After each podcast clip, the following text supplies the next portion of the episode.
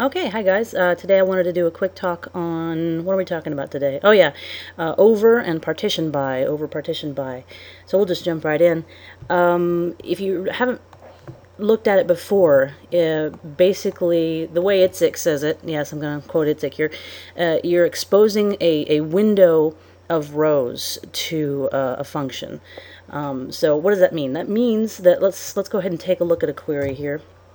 We're going to select customer ID and val from uh, the order values table, or actually I think it's a view, and order it. And okay, so we've got some nice data here. Yay! Let's let's if we wanted to know, say, how uh, what what the total value was, the sum the sum of val for uh, each customer. Of course, we're going to go for a group by, right?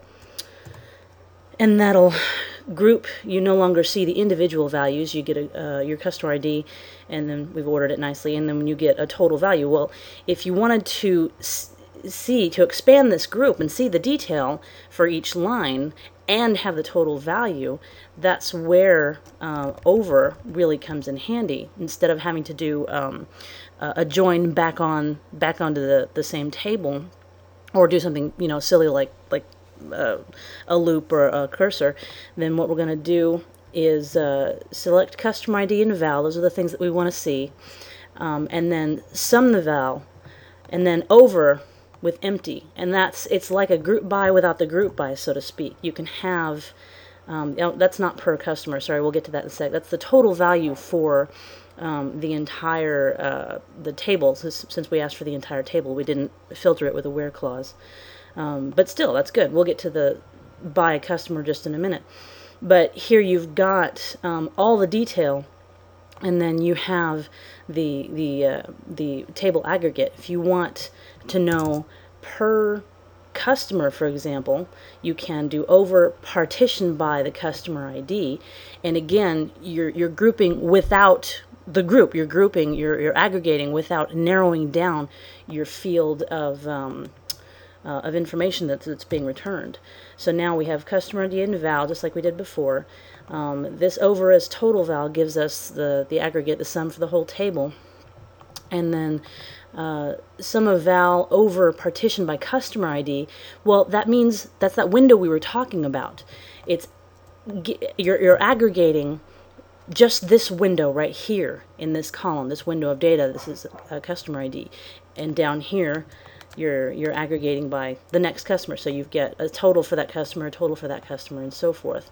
Um, and that's useful too in um, in identity uh, in um, uh, enumeration. Let's say if you wanted to do a one two three four by customer and so forth.